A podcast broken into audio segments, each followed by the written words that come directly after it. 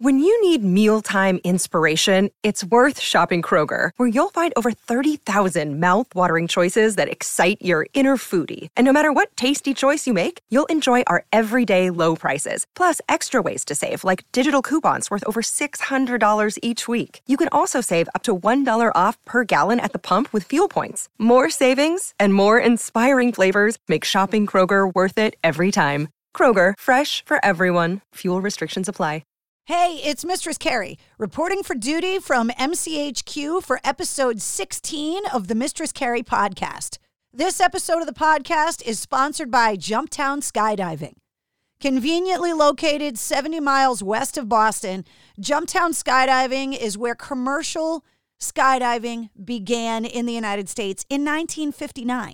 So if you have ever wanted to jump out of a perfectly good airplane and check skydiving off of your bucket list, now is the perfect time to do it. Fall in New England is absolutely beautiful. Why not leaf peep from two and a half miles up going 120 miles an hour? I'm just going to warn you that once you try it once, you might get addicted. Either way, you are going to love it. So head to jumptown.com and get all of the details and make your reservation. Jumptown schedules tandem skydives Thursdays, Fridays, Saturdays, and Sundays. This episode of the podcast is also sponsored by Latini Creative Solutions. In this very strange time, if you are looking to rebrand your company, or if you just went out on a limb and started your own company for the first time and really want to energize and develop your company's identity, Latini Creative Solutions can help you. They have over 20 years of experience in design, print, and marketing, specializing in creative solutions that capture your voice and deliver your message. From supporting and energizing your already established brand to developing your company's identity and marketing campaigns, Latini Creative Solutions provides design that is thoughtful, focused, and creatively executed. You can see their work in Cocktails in the War Room or even the logos of the Mistress Carrie podcast. Find out more at latinicreative.com. Now, before we get to this week's podcast, I want to send a special shout out to all of the people that have a Mistress Carrie backstage pass, including the newest recipients of the passes Karen, Mike, Larkin, Sharon, Jeff, Eric, Tom, Mark, Amanda, and Jeff. The Mistress Carrie Backstage Pass gives you way more exclusive access to me and my life and the podcast and cocktails in the war room and Wednesday. And is also very soon going to give you discounted merchandise in the official Mistress Carrie online store. You get access to exclusive online polls, Q&As, blogs, and so much more. Get your Mistress Carrie Backstage Pass online at patreon.com slash Mistress Carrie. Or just click the link in the description of this podcast. Okay, episode 16, I think, is really interesting, super informative, and is one of the reasons why I started the podcast in the first place. I have always said that everyone's story is interesting. And John Guarnieri's story is just that. He's the head of security for Shinedown. He's the COO of Silver Spear Security. He's a graduate of Norwich University and he's a former Secret Service agent. And we had an incredibly interesting talk about what it's like to tour with rock bands, what it's been like dealing with COVID 19, and a real backstage look at what it's like to be in the Secret Service during a tumultuous election year. John's kind of done and seen it all. Plus, he gave a lot of great advice about keeping your family safe during these crazy times, and even the band and his perspective on that amazing night at the Xfinity Center a couple years ago when the guys from Shinedown brought me up on stage and sang Simple Man to me in front of 26,000 people and made me cry. He's an amazing guy, super interesting. And this is one of the examples of pulling back the curtain and introducing you to people that make the concerts and the live experiences happen that you love. I'm honored to call him a friend and fellow masshole. Allow me to introduce you to John Guarnieri.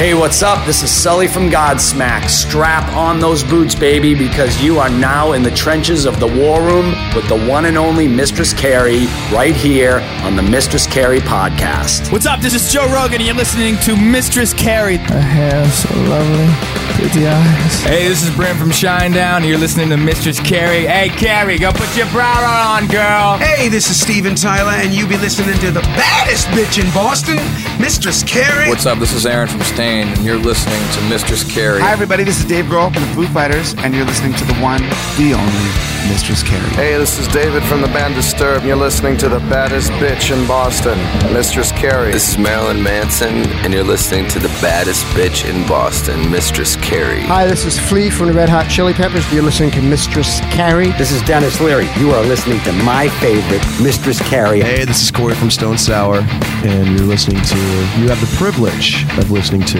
Mistress Carrie. Oh, God.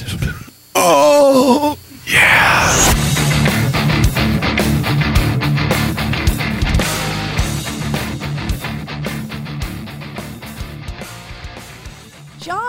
John, how are you? I am doing good. I'm doing really well, actually, considering everything that's going on right now. Yeah, the world is a little bit crazy. Yeah, it's it's one of those things too where you're kind of you wait. We I woke up in March. Well, I backed it up a little bit. I had just got done doing the European tour um, with Shinedown, and I had like a week off, and then I did the Rock Legends cruise where I was doing security for Roger Daltrey. And so once we get back from and that's like end of February, I fly out to California to do some office meetings, look at some new festivals, and I'm with my CEO and my office manager, and my vice president, and we're leaving San Fran. As soon as we take off, we get the alert on our phone. San Fran has been shut down. Like they're not. It's got that that weird like TMZ put out a bunch of hey this city shut down, and we were kind of like what like because we had heard rumblings of this virus, the coronavirus, obviously in China and moving across the, the world, and we were kind of like, well, it's not going to get here. But once NFL or once the NHL shut down, then I knew was like this is serious because those guys will play through hell, literally, and it just kind of was very a very a kind of awakening thing that hey man, we have to all kind of kind of band together to kind of figure out what's going on because it's still no one knows what's really going on. Still, all this stuff is backtracking, or like the CDC or the WHO, and you're kind of like, man, let's just can we all work together, put aside all our differences, and just kind of figure out and help each other. Well, that's, I think, the craziest part is that now all of a sudden science and the virus have become politicized. And I think no matter what side of the political spectrum you're on, people are scared about the virus. And in the United States, they say between 36 and 42 percent of our population is uh, obese or overweight, at least, which is one of the things that makes you more susceptible to catch the virus and that it could actually kill you. So it's like, right. never mind cancer patients and people that are asthmatic and that have any kind of breathing things. There are millions of Americans that are petrified of getting this. And then on the other side, there's millions of Americans that are like, my business is dying, including all of us in the entertainment industry. And right. healthy people that are going, I'm not sick. I don't want to have to wear a mask. I don't understand what's going on. And this virus has found a way to pit Americans against each other in a way that almost no other enemy could. It's just a really weird time right now. It's so strange. Yeah, I mean, ultimately, we're we're our own worst enemy when it comes to this. And like one of the things you just mentioned, obviously, every family businesses, restaurants, department store, like all that's affected. But the industry, obviously, since I've met you, got to know you, appreciate everything you've done, um, is that this entertainment industry is so vast. Like everything from catering to truck drivers to lighting to video to radio personalities to record labels to bands to crew. Like it's all crazy how it's just been just completely decimated. This industry was the first one to go, whether it's sports, music, any of that. It'll probably be the last one to come back fully, which is kind of um, disheartening because you do see some of the pain and the hardships that a lot of really great men and women in this industry are going through right now. Will Hunt from Evanescence a couple weeks ago on the podcast raised a really important question, and I don't want it to get glossed over. There are a lot of people that think the entertainment industry is not essential, not important. Uh, obviously, it's not curing cancer. It's not, you know, feeding the hungry and directly, and that we work in an industry that is somewhat disposable. But what Will pointed out is that it is America's number one export, on above all else above our natural resources, above our technology, above our scientific endeavors. The entertainment industry and the amount of money that it generates worldwide props up the American economy in a way that I don't think the average American that's not in the industry understands because of what you're talking about. That the tentacles of the entertainment industry go out into almost every other industry that we have. Right. And you kind of mentioned the idea that some people think, well, music is essential. Well, I don't know if it's scientific or not, but I think I tend to believe that music can be a healing factor for certain people. And what's the first thing that happens when someone, say, there's an earthquake or there's a, shooting, God forbid, the first thing that they organize is a benefit concert for those families or that culture or that city or that whatever happened. But where's our benefit concert? And I don't know if that comes off as selfish, but it's a thing where we prop up or get uh, this industry helps so many people that when we need the help, who's kind of helping us? Yeah, and it, you know, I I bring up WAF all the time in this podcast, um, and obviously that helped you and I meet in the first place. It facilitated my relationships with all of the musicians and the industry people that I know for the last 30 years. WAF going off the air on February 21st isn't considered uh, coronavirus related, right? Because they sold right. the signal and put the station off the air.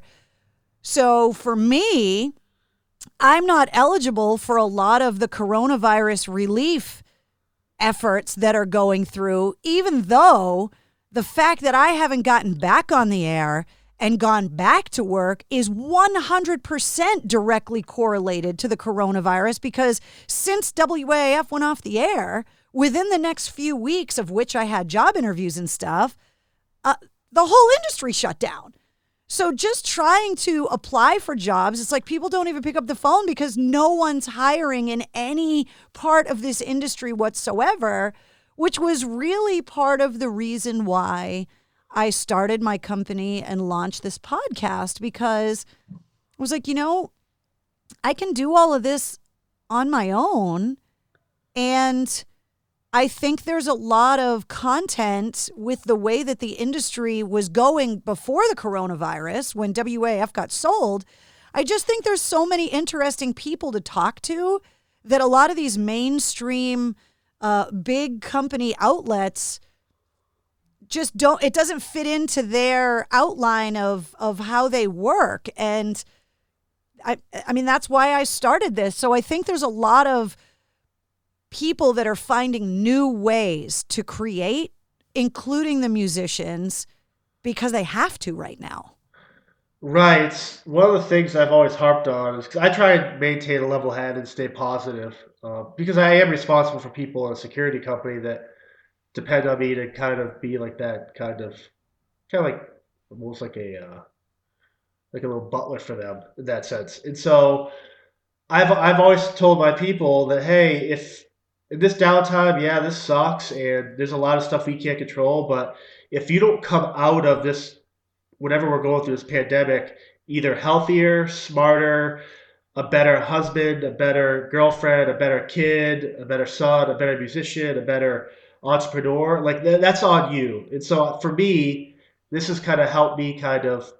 And you said it best. Like you're doing this thing right here, you can talk to unique voices. You can still be yourself, probably more so because you don't have to deal with the corporate sponsorship type stuff, and you can kind of create your niche where you're. This is hey, I'm Mistress Carrie, and I'm doing something badass on my own now. And I wish more people kind of figure that out sooner, as opposed to just kind of if I like snap it to be like, oh, I, I, four months in, I guess I'll figure something out. Because when this world opens back up, there'll be a lot of people that didn't adapt.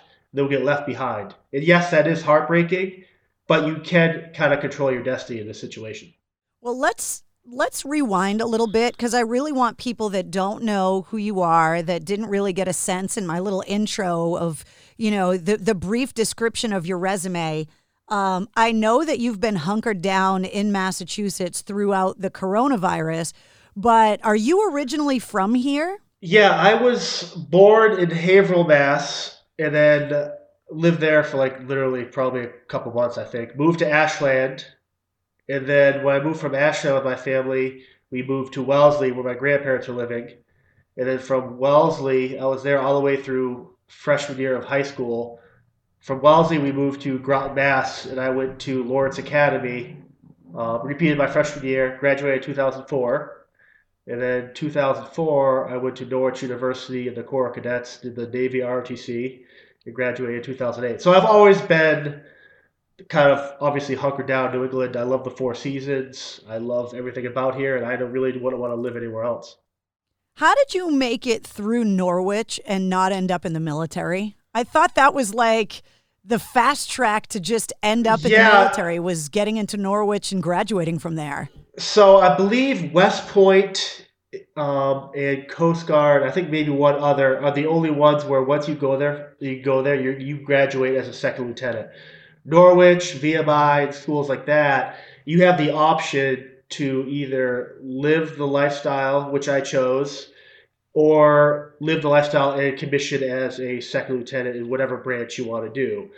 Um, I've always loved the structure and the kind of like I always excel when people are yelling at me. And so when I went through in 2004, like that's before kind of that's not I'm not even gonna say hazing. Um, it was more like you could get yelled at. You hey do 20 push-ups for talking in line or stuff like that. Where I really loved. I love making the beds, um, measuring the the t-shirts like a dollar bill size. Like I just love the structure of that. Shining boots.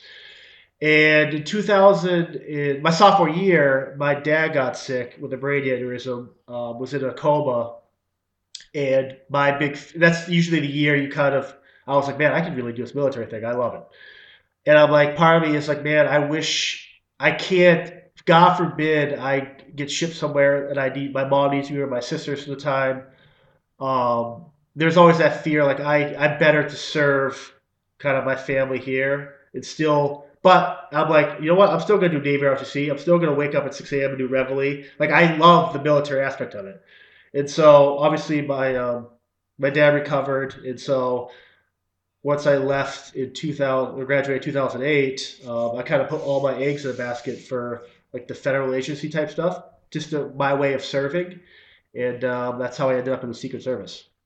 I am fascinated by the I hate to use the word, but the secretive aspect of a lot of the government agencies. When you start talking about the clandestine service, you talk about the Secret Service and all of the movies about the secret passageways and bunkers and the the books for presidents. Like I I'm a buff for American history and having grown up here as well, it's kind of impossible to grow up in this part of New England and not just be immersed in uh, Oh, American yeah. history because it, I mean we drive by it every day. It, it's impossible.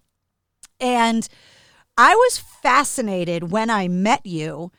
I didn't know that you had been in the Secret Service, and I found that out afterwards. And I was like, holy shit. Like, on one hand, I never would have expected that because you don't bump into people every day that were like, oh, by the way, I was in the Secret Service. It's a pretty rare thing. And on the other hand, I was like, well, he's doing personal security for rock stars. It makes total sense. Right, and one of the things too, everyone's always like, "Well, why'd you leave?" Um, I think every time you kind of, I had gone through a divorce, and it was like the perfect time to kind of reset.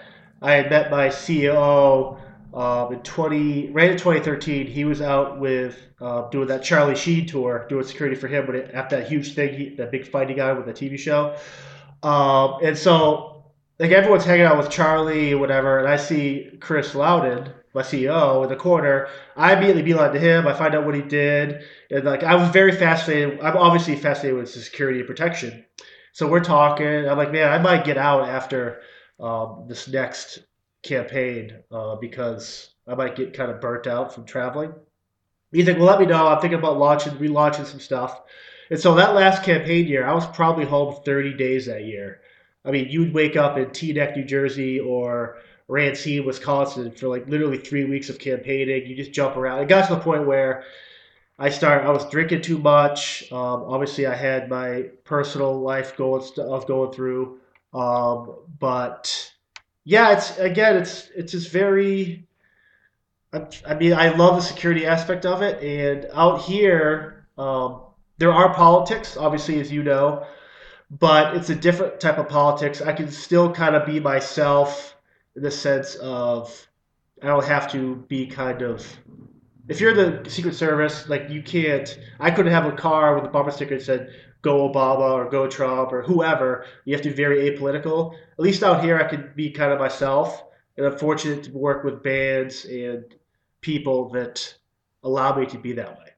We're neck deep in one of the most tumultuous election seasons the United States has ever weathered. Can you talk to me about what it's like to be a Secret Service agent? And obviously, the pace of campaigning is not what it was in years prior because of the coronavirus. But can you talk a little bit about when you're six, seven weeks out of a, a, national election, what it is that a Secret Service agent, because you were part of the the detail that helped to protect President Obama, right? That you were you were advancing locations and campaign stops.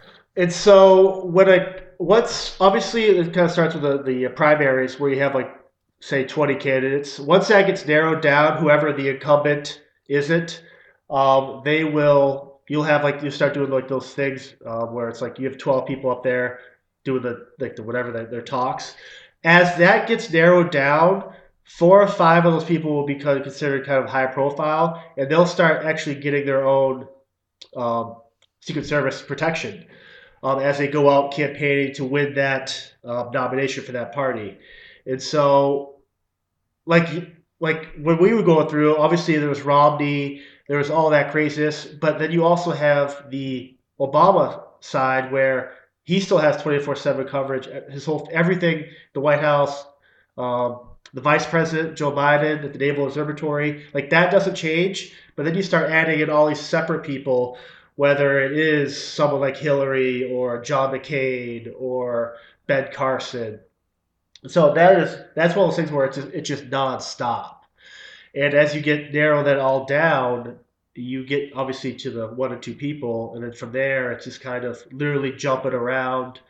We travel on C-17s and C-5s with say like the motorcade, the Beast, the limo, um, all these assets, and you're kind of just like at what I said earlier at the time you're just like it's you just nonstop. Like it's just it's blood money. You are you don't know what city you're waking up in, and it's just go go go. And you probably hear the same speech 50 times that week.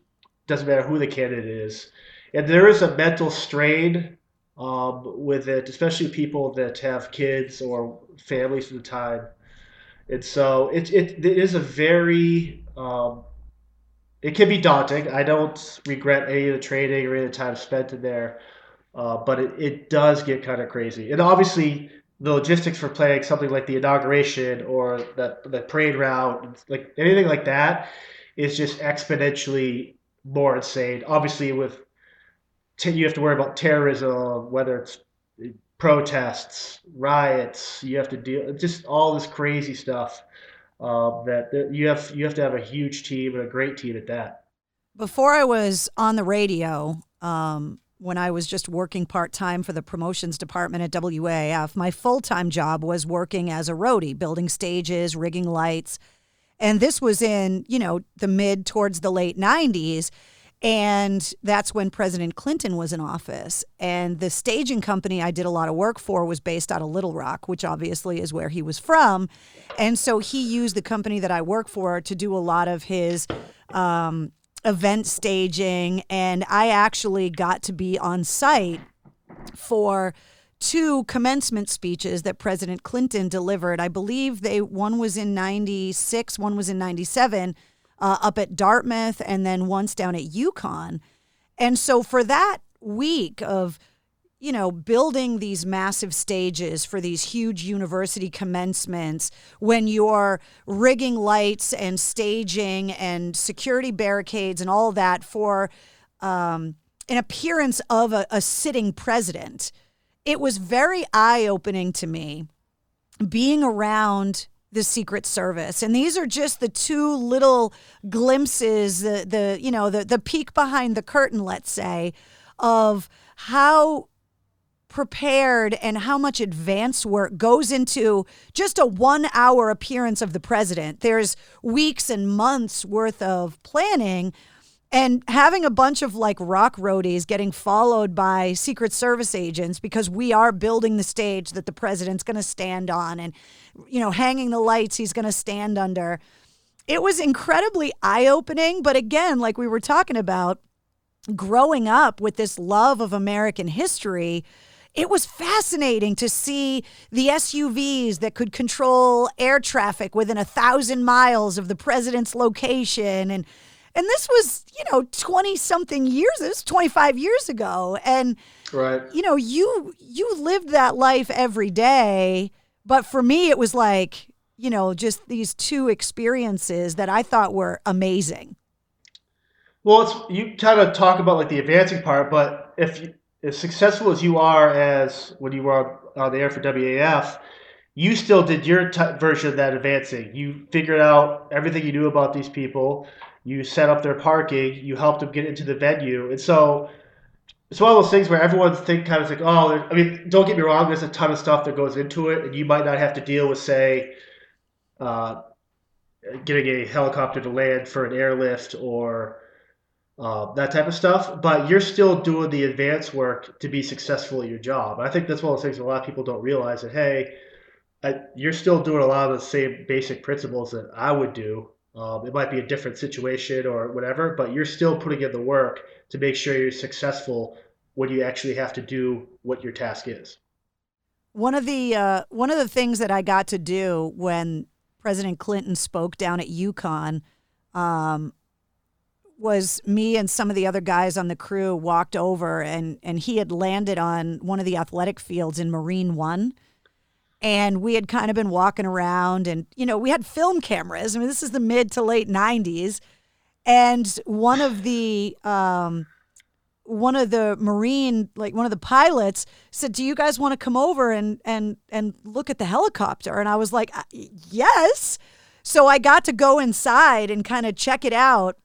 And to this day, in my war room, where I do cocktails in the war room every Tuesday, I have a matchbook and a deck of cards that has the logo on it because it was the only thing he had. We were like, nobody's ever going to believe us that we got to sit in the president's helicopter. And he was like, let me hook you up with some stuff that'll totally prove it.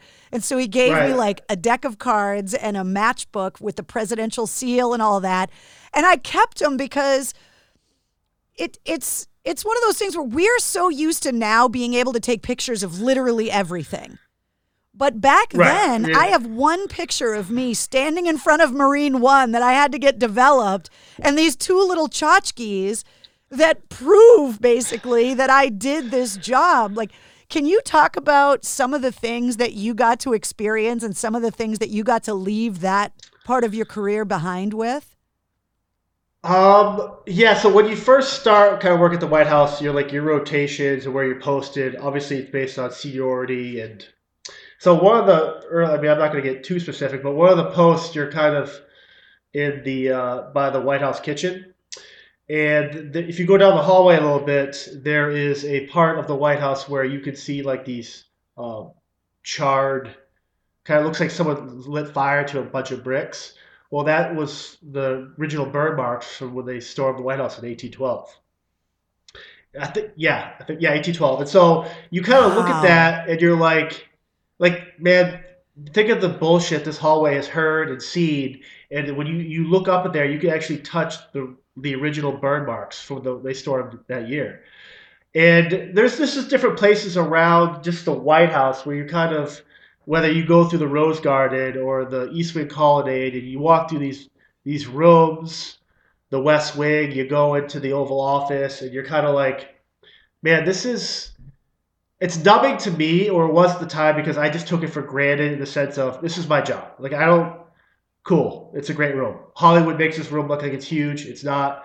But as you kind of step back and reflect, you're like, man, I I saw I did some awesome stuff. Um, just different times when there's been like fence jumpers or events like that. The White House is very like distinct memories I have. Who I was working with when stuff happened, when a plane overhead um, broke the no-fly zone, and you're kind of scrambling to get people in place and hunker down. Like it's stuff like that where you're very kind of. It's, it's very fascinating, but like trips, like I, I've been to Bethlehem, uh, which Jesus was born. Um, been on the Gaza Strip, Israel, Jakarta, all these places, South uh, South America, just with traveling with this um, that entity, and you're kind of it's it's just very cool. You obviously you see everyone, you meet everyone, every World Series champion. I remember obviously as a Red Sox fan talking to um, Mike Lowell and uh, Terry Francona a lot as they came through on the East Side to enter the White House for their um, presentations and so seeing that stuff, it kind of brought like that kind of oh man, this is badass. Like these are the red, these are the champions. And uh, for me, that stuff like that's cool. But again, everyone's they're all people. We all go to bed. We all. I just for me, I'm kind of numb to that part of it. But I am very grateful to that. Is there a Hollywood representation of what that job is like, or what the White House inner workings are like? A, a, a movie or something that that as a regular person that didn't serve in the Secret Service that wasn't walking around the White House for work. Did you ever see a movie or a television show or something and go, okay, that's about as close as it gets? Um, I think I never really watched The West Wing when it was out, but in terms of like the dynamic of the different personalities, that's very close. Obviously, a lot of the storylines is kind of whatever, but the dynamic of working with different people and seeing the hustle bustle on like a day where there's something crazy happening or there's um, that type of thing. Um, like say something like when Bin Laden, they announced Bin Laden, like days like that where you're kind of like, this is insanity. So that aspect of it, um, the Clint Eastwood movie In the Line of Fire, just for the sheer fact is Clint, and there is there is some of the stuff in that was pretty good. But then you look at movies where, and I love them, like White House Down or Olympus Has Fallen it's just it's very Hollywoody in the sense of nonstop action and I mean I'm not going to talk numbers or like stuff like that, but you're kind of like stuff like this would never happen. But it's it I mean it's it's you know what I, I think uh, I think every American should have the opportunity to at least go through there and just kind of see what the place is about and what it represents and kind of see like what a daily day of the life is. I think people would respect it more and kind of understand, hey, this is what goes on. But yeah, I mean, there's, there's so many times where you're kind of like, you'll see something in a movie, uh, like White House Down, like Jamie Foxx, Jason Tatum. So they'll be in certain rooms or whatever, and like you're like, well, that painting's not there, or that wall's not that color, or no way is that room that big, and so for us, we kind of laugh and whatever, but hey, it's entertainment, and as long as it keeps uh, the Secret Service in a good light, obviously there's always that corrupt agent in all these movies. Um, but yeah, it's, it is very fascinating. I wish there was more kind of out there. I know there's been the Secret Service has produced some documentaries on like the Beast, the limousine, where it's actual the Secret Service running everything and stuff like that. But uh, there is also a security and aspect where you can't sh- really show everything and every capability.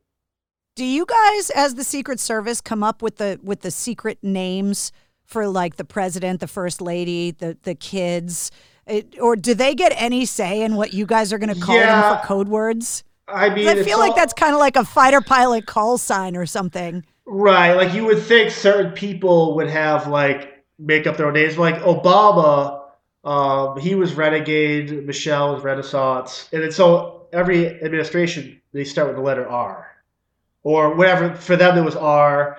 Um, for um, the Clintons, I believe it was T. I think he was Timberwolf, or maybe that was George W. I was I was only there for the Obama stuff, but so everything's based on one letter, and they kind of go through there. Um, like you're not going to come across a guy that's like, hey, there's uh, Pancake Face or like these weird like Dick Tracy villain names.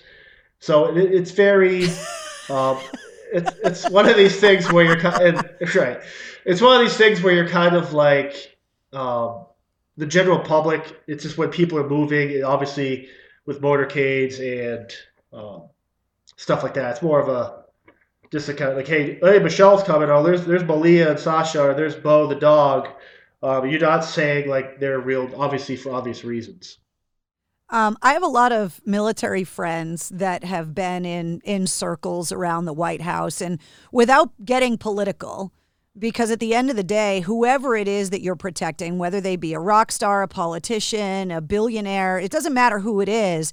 Like you said, they're people at the end of the day, just like everyone else. Terry Francona, Mike Lowell, at the end of the day, they're Red Sox World Series champions, but they're people.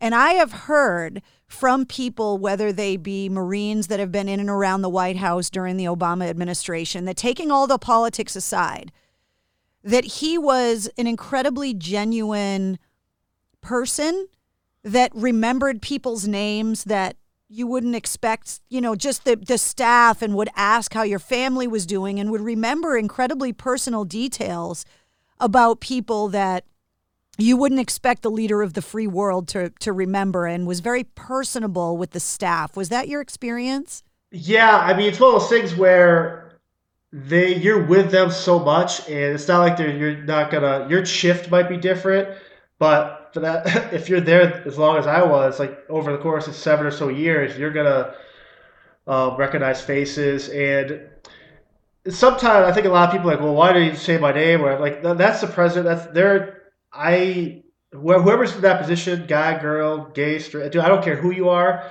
I have the utmost respect for who you are doing that because there is an unsurmountable amount of stress and everything going on that the general public and media has no idea. And so, more for myself, I would be like the um, some of like their their cool people you kind of talk to would be like their aides, or you talk to the the other people kind of under him, where they're kind of out in the hallway too, talk with you. Um, and I, there's a couple now I still talk to where you get a text every now and then, or just kind of, hey, how's it going? Like, what are you up to? There is a, I don't think it'd be conducive to work in that type of environment if there wasn't some sort of uh, I'm not to say family because you still have to be kind of obviously accountable and professional, but you if you're all kind of on the same wavelength, staying positive and kind of just being sociable and just doing your job, like it, it's very it makes the job that much um, easier and more. It, the job can be fun and it was fun and it definitely kind of adds to that. But I mean, I would never say like fist bumps and high like stuff like that. But you could tell that obviously he is respected, and I mean all, all the power to him. Here's the thing: you kind of hinted about it. Obviously, I couldn't be political, and I tend to be very down the line more conservative. And so once I left, people like, "Oh, how was he? What'd you think?" And I go, "I'll tell you. I'll be honest with you. I didn't agree with 95% of his politics or whatever, but there was there was never a hesitation in my mind where if it came down to it, I would honorably take a bullet for that man or his family or anyone under that administration. I would do it for the same president now, and I would have done it for any other president. And so for me, there's that thing where it's like, this is my duty. I don't care. Hey, as long as you're good to me, I mean, I, we might disagree or whatever. You might, uh, whatever, but my job here is to do what I'm going to do to make sure you live and nothing happens to you. And so for that's it's one of those things where my duty to serve obviously supersedes any type of feelings or emotions I would have towards that person. I think that's a concept that people are having a harder and harder time um, wrapping their brain around is the selflessness of what you're saying is is your willingness as a as a, a family man as an educated successful person that and that is literally what America is supposed to be is I support your right to say everything I hate And I can disagree with you 100%. And that's exactly what we're supposed to do in this country and be able to do it and to be able to put all of your personal stuff aside to. I mean, it's it is the leader of the free world, but at the end of the day, he's just a man. And for you to be willing to sacrifice your own life to protect another man, these are the same stories that I hear about when we talk about military personnel and veterans on the podcast. I right. mean, I talked about it a lot in the last episode with my producer, Mike, when we talked about going to Afghanistan. I knew from the minute I got off the plane in Baghdad or Kabul that the guys I, would embedded, I was embedded with would have taken a bullet for me without even thinking twice about it. I think a lot of people that don't do the kind of work that you do have a really hard time imagining making that choice themselves, except for their own children or maybe their spouse. Were no, you always like that, or is that something that really comes through in the training?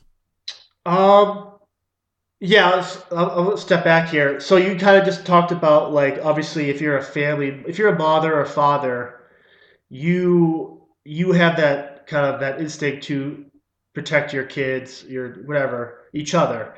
And so the fact that we can have people that do that, I think that's great. And it, someone that doesn't think outside their own family or friends or whatever, I can't we can't fault them for that. But like you did say, there is a duty to help serve each other in whatever way we can. I've always been someone that's I've always I mean you grew up playing cops and robbers or I was I mean I watched Red Dawn one time and all of a sudden I'm shooting every non-American military person I can think of. And so for me, I've always been kind of like that, like very like I want to I want to serve someone. I am not good with. I mean, I, I did great in college and school and stuff, but I couldn't serve someone as a doctor. I didn't like school that much for another six eight years. I wasn't. I didn't want to serve people that aspect. So I was always kind of like, how can I serve others in a job that where there is value in what I do, and that that I can kind of just I could have fun doing what I do, but I could the idea of laying down your life for someone, it's a very kind of it's, it's a very thing that easy to talk about until you've kind of been in that position where someone has drawn a gun on you or a knife or you've been in a situation where man this could break really bad and how do I how do you mitigate the situation? And so in the private sector, whether it's with um, because I did the stuff with Nickelback, and obviously Shinedown now, and you're kind of, it's like at what point, like these people here, yes, I cho- I can choose to be here at wherever my company, like I I'm not being forced at gunpoint. I could I could have been like, hey, I don't want the job. This isn't like the government where you have to do that. And so for me, it's like if I'm able to work with good people, and they don't have to be perfect. Flawed is perfect to me. And so if I can still do what I love, whether it's security or protection, but also feel like who I'm doing it for and with is receptive of like, hey, this is uh, for me. Yeah, it's it's. I mean, I, I don't want to go off on a tangent, but I get it's very personal to me um, that people trust me with their lives or their kids or their wives or their husbands um, in a world right now that obviously especially the entertainment industry with active shooters and bombs and stuff like that. It just it's it, it is humbling for me, and it I do have to take a couple of minutes every day when I wake up just be like, man, this is like it, this could be Las Vegas today. This could be Manchester. This could be the Boston or marathon bombing. This so I'm like it's it's very humbling that I'm in a I'm in the position I am to, to potentially get hurt or lose my life protecting someone there aren't that many examples. Uh, obviously, there's more examples now because technology has made it so there's just cameras recording everything all the time. But when you look at images of the uh, Reagan assassination attempt and you see how the Secret Service moved in those few frames to protect the president, or that famous Boston Magazine cover of the Boston police officers, you know, mere seconds after the bomb started going off at the marathon finish line. I I think it you know, when you watch footage like that, the human instinct is obviously to run away and and to hide, take cover, get get away from the danger. And there's a certain instinct as a person that you would have to overcome because I mean this is evolutionary instinct that you're trying to fight in order to be successful at doing the job that you do every day. Right. It's like like you said best. Like these men and women that, especially the Boston uh, Marathon bombing, they're running into a situation. They have don't know what's going on, and in the back of their minds, they still have their families or kids back home. That part. I mean, part of me would be like, you hear that first explosion, you're like, man, I need to get away from here. I need to call home. But that that that minute, that non kind of like hesitation, where they just jump in there and start pulling bodies out and casing the place and preserving the seed, it's like it's very, it's fa- it's it's incredible. It's fascinating, and I don't know if there's a really way of trading that per se in someone, um, but it, it is something I think. I, I like one of the scenes in the movie, the first Avenger, Captain America. I'm a comic book guy when he's before he becomes like the super soldier, there's that scene where Tommy Lee Jones' character throws that grenade on the ground, and you would think all these big, stronger guys, whatever, would jump on it. It was this kind of scrawny guy, um, Chris Evans' character, that jumped on it, to, even though it was fake, to risk throw his life on the line. It's, that that type of stuff right there, while it is Hollywood and it can be considered somewhat hokey, there is that. There are those people that I kind of gravitate towards, and I want to work with that hey no matter what happens we're going to get whoever we're doing home safe but if the shit hits the fan we are we gotta we gotta get ready. And there's there's something to that. Well kyle carpenter who was a marine and not Badass. the biggest most physically overwhelming guy literally jumped on a grenade and earned the medal of honor doing just that. And it for someone that has been on my side of things, meaning has been the person that's been the one being protected.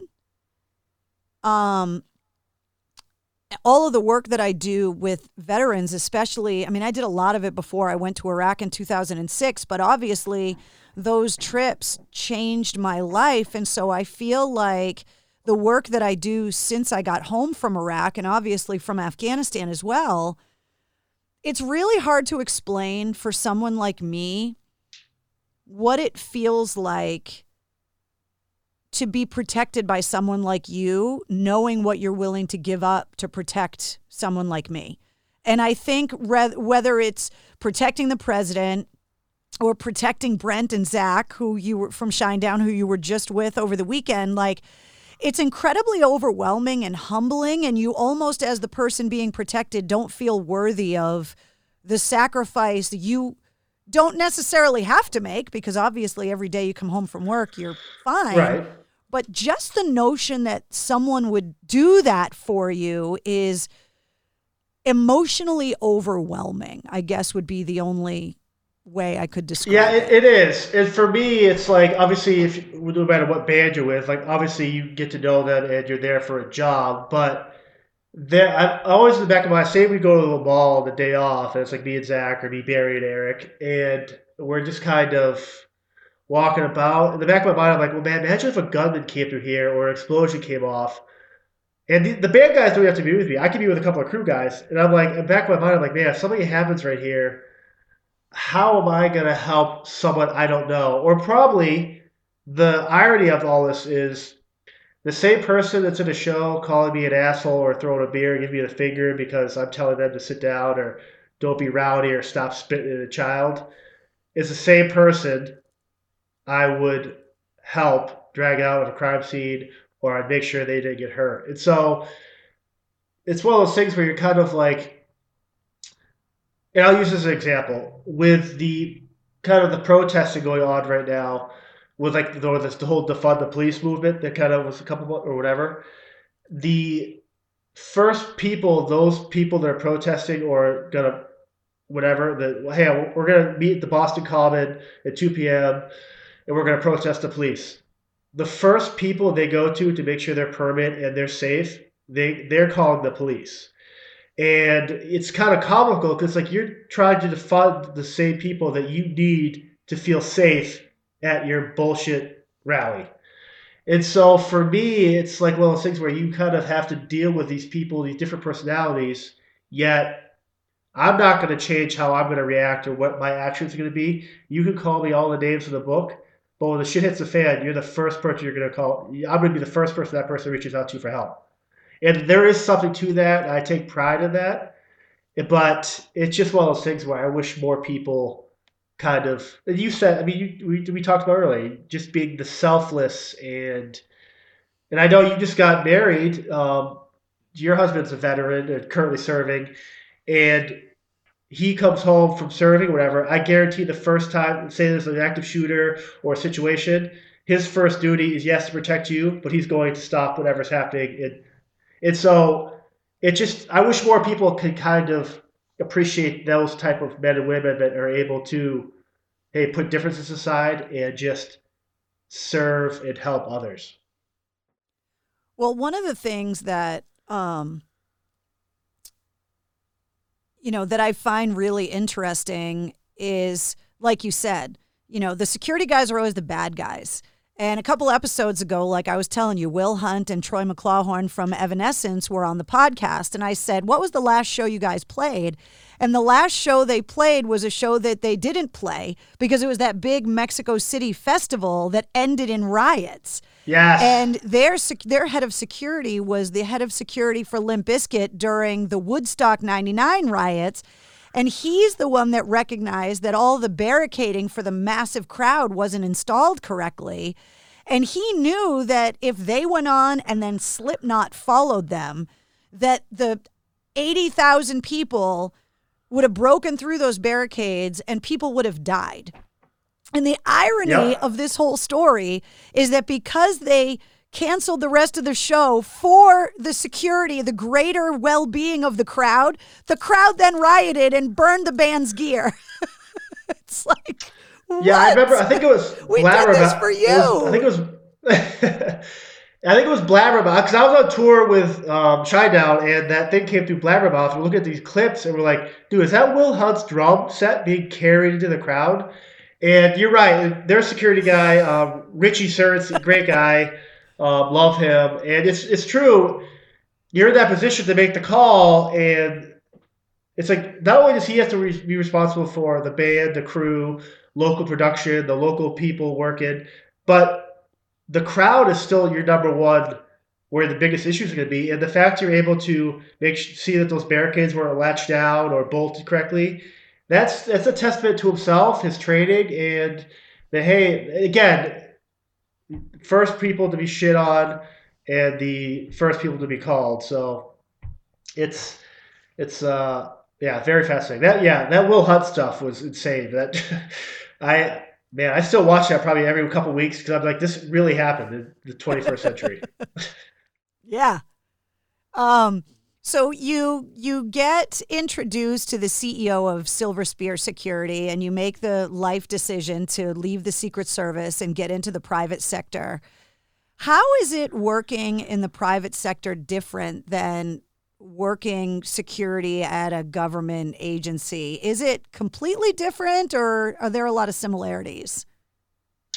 It's there's a probably like eighty five percent similar. Um, obviously, the politics are different, but the politics, like the Republican, Democrat, or whatever, the the government side of it.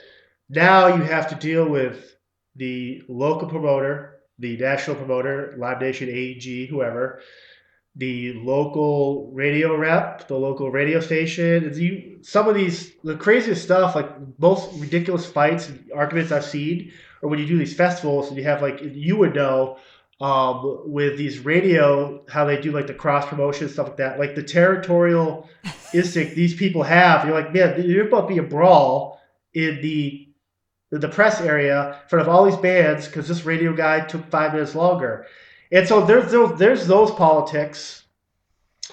Um, but the trade doesn't change. You still serve a purpose. You still have to do your job.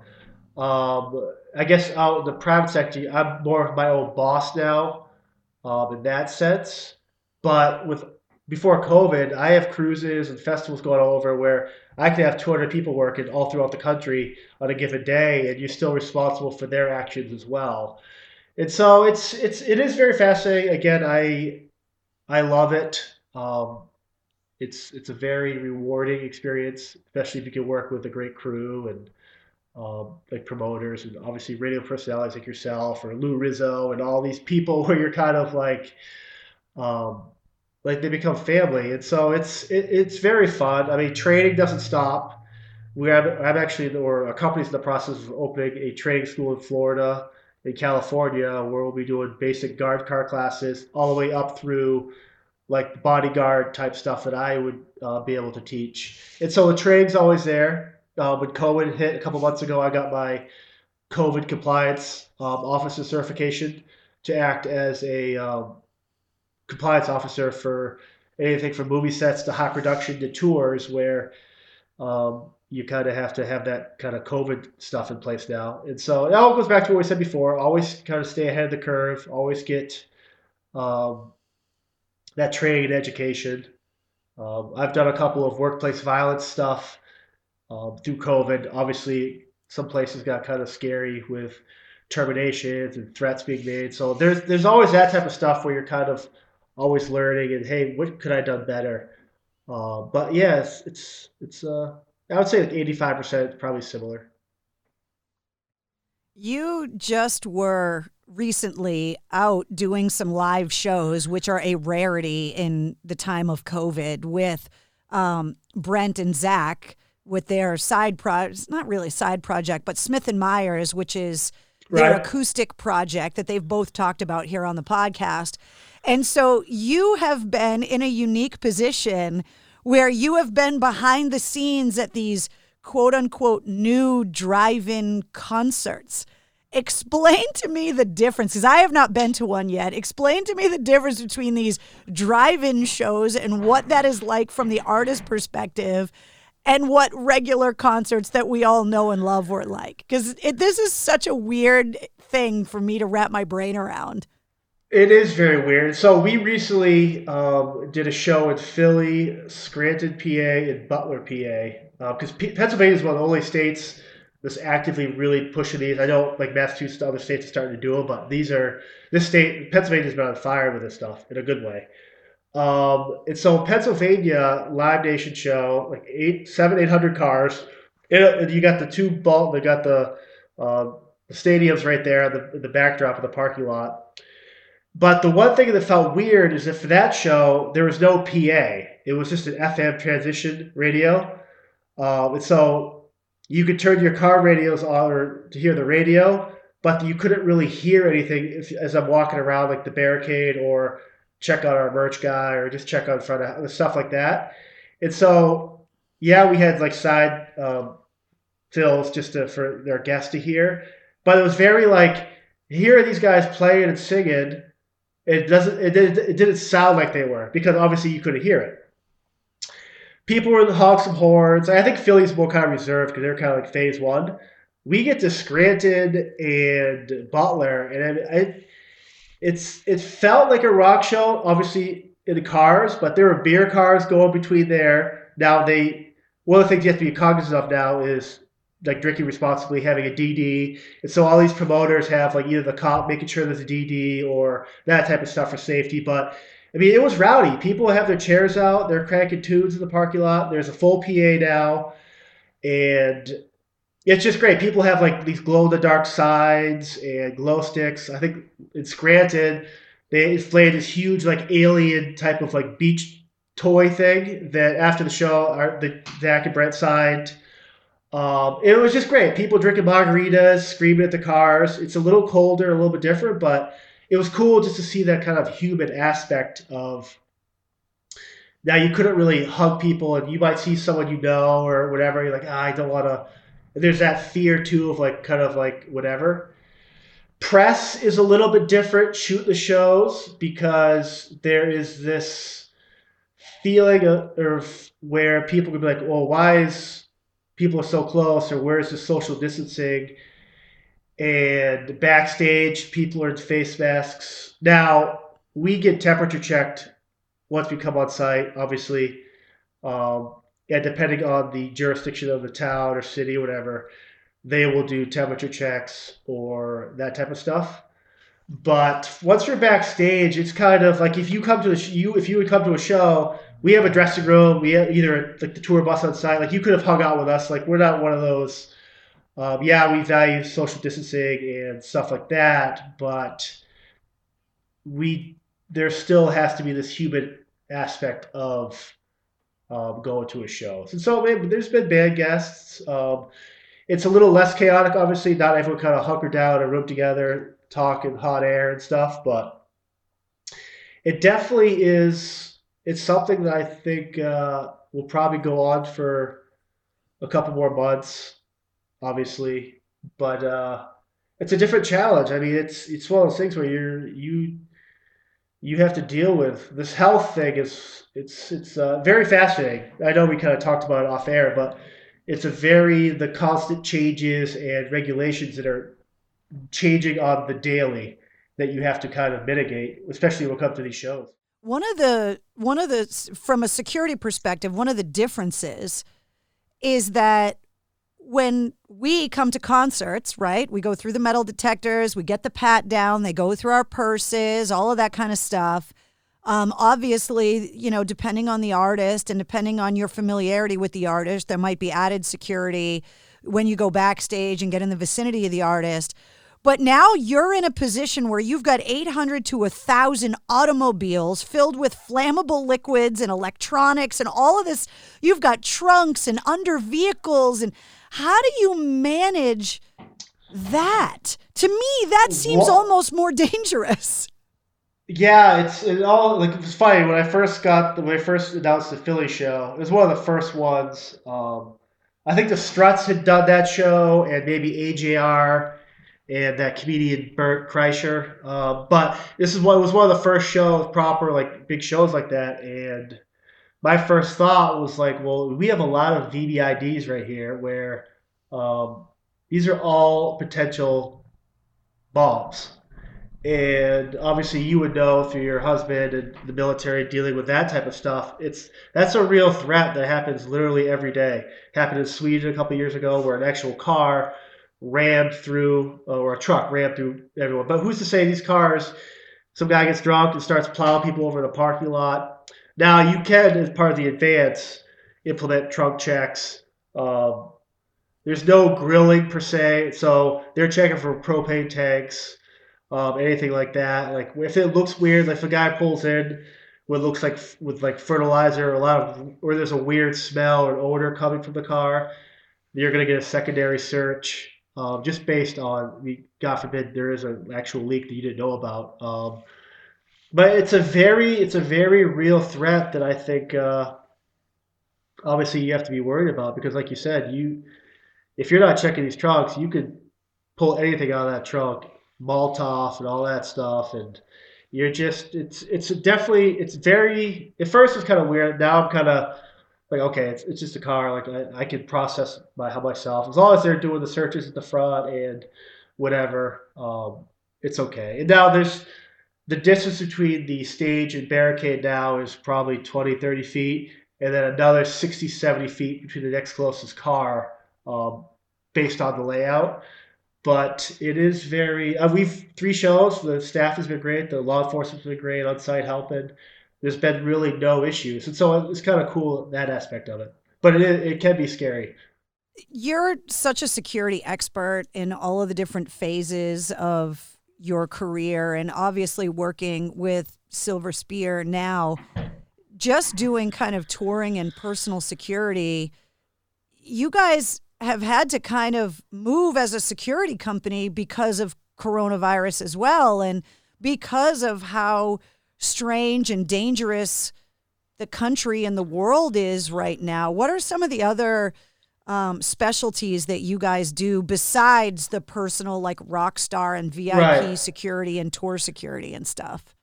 And so we always every year we kind of start with like I mean it's cliche but like this this pie. And so the first year we come out and have like a four slice pie, but now we're to the point where you're looking at eight, ten slices where COVID might affect the touring, the festival, or the cruise part of it, but I've never been more busy with estate security, especially California with some of our high profile clients, with the riots and the protesting, where that's been off the chain. Now you're now we're talking about um, we're doing stuff now. We're doing like these. We're starting a training academy now in Florida where we didn't have that last year. Now we're starting to do that, and this just basically this basically just help expedite that process because there's such a there's such a need for proper security now that we're able to kind of work on that pie. And so if I'm not touring, which I've started to now again, there are other aspects of the security industry where you're kind of like, okay, I can work on this, or the further education, or I've been doing a bunch of these podcast things on our own, talking to um, everyone from human trafficking experts to martial artists to victims of domestic abuse and how they deal with that. So there's always this idea of just staying busy, staying alert, just kind of kind of navigating what slice of pie you're kind of on. Um, but yeah, state security is one of those things we've kind of always done, but it kind of really got um, really crazy recently, obviously with everything going on. Um, but yeah, anytime you see something on the news where you're kind of like, um, I know a couple months ago, I think Minnesota, Missouri, that couple that had the gun on the lawn when the people broke through their property, whatever. And when, when as soon as I saw that, I'm like, oh, here come the calls because you're going to have ultra rich people that don't obviously have the they have the right to own a firearm, but they're not properly trained. And now it's cheaper for them. To, why don't you just hire proper security to watch your estate? And so, sure enough, all that, those calls came in. Um, there's yeah, there's been a lot of different. Uh, it, the whole thing is very fascinating. And it, again, I can't stress enough that just if you whatever field you're doing, just kind of branch out and just kind of make make yourself better at what you do by utilizing different stuff around you. And uh, unfortunately, COVID hit, and you kind of had to do that. But who's to say that some part of me is kind of like, now, obviously, I'm not glad it happened. I'd, I'd rather go back till December when nothing was even talked about this, but it kind of puts stuff in perspective that hey, maybe we weren't as strong as we were, and if we all could kind of step back, no matter what your job is, and really strengthen what you do, I think that is maybe one of the probably the only benefit from this. I know that laws when it comes to firearms and, and stand your ground, eh, they change for every state and sometimes right. counties within states. But you and I, you know, born and raised in Massachusetts, you've been hunkered down for the most part during the coronavirus here. I think there's a lot of there's a lot of just quote unquote regular people people that aren't on the fringes of either side, whether it be left or right politically, people that are just trying to figure out if they're laid off, how they're going to pay the mortgage, people that right. have little kids that they're trying to keep them safe and healthy and figure out how to get them to and from school. You seem and are uh, a fantastic resource for a regular person that just might be a little bit more worried than normal about protecting their family or making sure they're making the right choices. And when it comes to just locally, I mean, you see that couple that all of a sudden now is on TV with their guns out right. and they're, I mean, nobody wants to be that person, but at the same time, they want to protect their family you know, do you have any advice for people that are just maybe wanting to be a little bit more protected? And I, I'm not talking firearms, but just right, right. in an overall security way. Man, what the probably, average person could do. That's probably one of the best questions that I've gotten throughout this whole thing, and that's awesome. Um, I, for myself personally, I mean, we've gotten messages from people or friends of friends like, "Hey, I have this. I I, I live in this so and so city. There's a protest coming. I'm on the ground floor. My door's on the street. My windows are glass. Is there something I could do to make yourself or make myself safe, feel safer? The kids are home. And my first thought is, well, man, God, I'm like, damn it, why do they got to deal with this? But then I'm like, okay, well, here's something you can do to barricade your door. Put this tapered glass on your, uh, the sticker type stuff on your window glass, so where if it breaks, it's not going everywhere. Kind of windshield spirals out. Um, lock your door this way. Make sure you have a clear exit.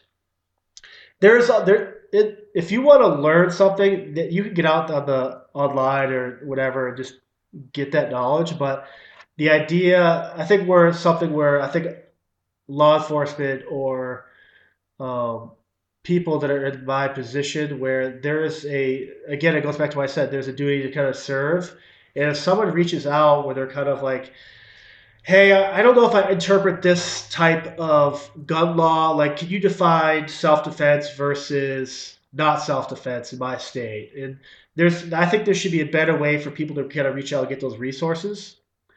Um but there is yeah it's one of those things where i'm all for again if there's a question that has to be answered or asked do it. And kind of there's no we're living in a world now it's always changing like we said and there's no dumb question. And so let's kind of work together where hey you don't you might have an issue like you think that my friend is uh, philly that had that um, concern.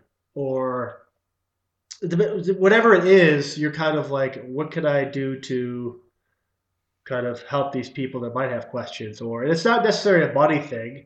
There's a lot of stuff you could do um, where you're kind of just like make yourself more better off or you have your family more secured um, but yeah i mean obviously training if you do have a firearm just because i, I will die defending the, the right to bear arms but on that same side of the coin just because you have the right to own a gun doesn't mean you should all be entitled you should actually actually own the gun now, if you're going to buy a gun just because you can, then you've already you're that's just stupid. You should do the proper training. You should do the proper scenario-based articulation drills where you're kind of like, "Hey, protesters break down my community gate, and, and I've been drinking all day. Should I be grabbing my gun?" Or it's it, whatever it is, you kind of uh, you just have to. If you do own a gun or even a knife, or if you have to draw that firearm out or whatever, you have to be ready to deal with the consequences of actually pulling the trigger. Because once you transition pulling out your gun, you aren't you can't transition next. You're not there's nothing you can do after. So you better get ready to pull that trigger. And a lot of times I think that's where people get in trouble because they don't know they know they can own the gun, they just don't know how can control the gun. And uh, but yeah, I mean it's all it is like you said, it's very scary and and the education is out there. I'll do what I can to help others. Um, and not to kind of change subjects, but obviously with a lot of these events recently with like law enforcement, one of the ideas I had in Florida and California is to work with um, the local law enforcement and some community leaders where let's run through some drills how to deal with hey i get pulled over and i don't care if you're black white gay purple, forearms. Like this is just basic. If you get pulled over by a cop, this is what you should do and what you can't do. Hear it from the cop and hear it from someone else on the outside, kind of like. No, this is right. Like bring a lawyer in. How you deal with a protest, what rights you have as if you want to hold your presidential sign at the Rotary. Can you block traffic? Can you not block traffic? Like stuff like that, where you should be kind of, if we all kind of work together, I do think a lot of these situations especially these shootings. That I mean, I again, I wasn't there. I don't know what I. I, I never want to quarterback that stuff because that's a whole different um, animal. But moving forward, I think it would be beneficial for families and town people. Hey, if you want to take this free class put on by the, the police, where we're going to talk about the local rules for our county. If you do want, if you are in Florida, you got these standard ground laws. Let's go over this with a classroom. Let's talk about um, etiquette. Let's talk about rules of the law and stuff like that, where you're kind of like, man, this is this could save a life, and this could ultimately change a life too. Well, that's the thing. You know, when you talk about exercising any rights, a right is is a right, but there's responsibility that comes with exercising that right, and I think a lot of us as Americans, the difficulty with being an American is that democracy or a republic requires an active role and active participation. And, you know, I don't understand what it's like to be African American in the United States.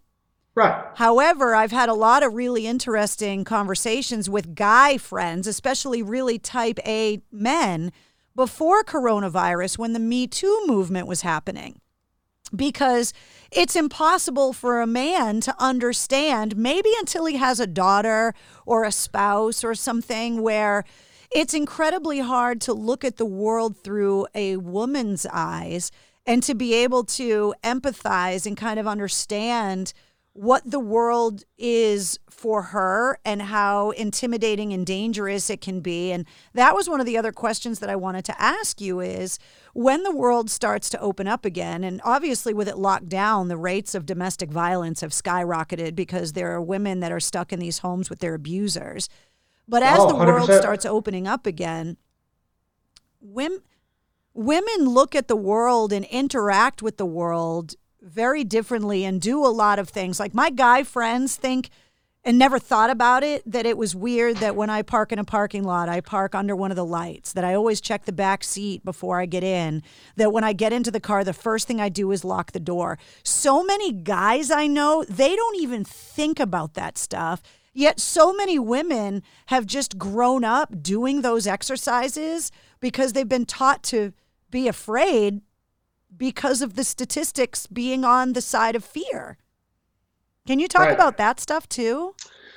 Yeah, it's one of the um because one of the classes we're gonna do is actually gonna be a for women only, where it's kind of like these are scenarios. We'll we'll have female instructors, so you kind of have that um, connection there. But what could as a yeah, it is fascinating too because you talk about how these men have this. I don't know if it's this arrogance I have, we have, or oh, I don't. I mean, for me, I I'm aware of it, but I, a ton of my friends are like, why would you? Why do you carry a flashlight on you, John? You, or why do you? Um, why do you walk that way, or why do you sit in that location of the restaurant to your back against a hard position, out looking out the window, or why do you park, like you said, under a streetlight? It's like it's all about being aware. That's some of the stuff where. Um, even little things where if you're a female with uh, you're carrying your purse just the way you hold the purse what do you have in your purse that could be beneficial to you besides your car keys if you have to strike someone or carry a flashlight? I've been places where you leave a bar at night and you see these kind of girls and obviously sometimes guys stumbling to cars or stumbling to their, their apartments and completely unaware of that there's some guy following behind them. Or if I'm looking at like, man, this is a bad guy. It could be someone else who else is walking home. And so there's like this there's like this thing where you kind of have to again, it's all education and kind of just being making yourself more aware of what the surroundings are. But there is the fact that you are you know to park under a streetlight is sets you so far ahead of the curve in terms of um, other people that aren't you're actually helping stop an issue come up that could happen. If you're in a dark parking garage on the third floor in some bullshit city where you know there's no cameras and there's no light and you're fumbling for your car keys if i'm a bad guy you are you're the easiest victim i can come across.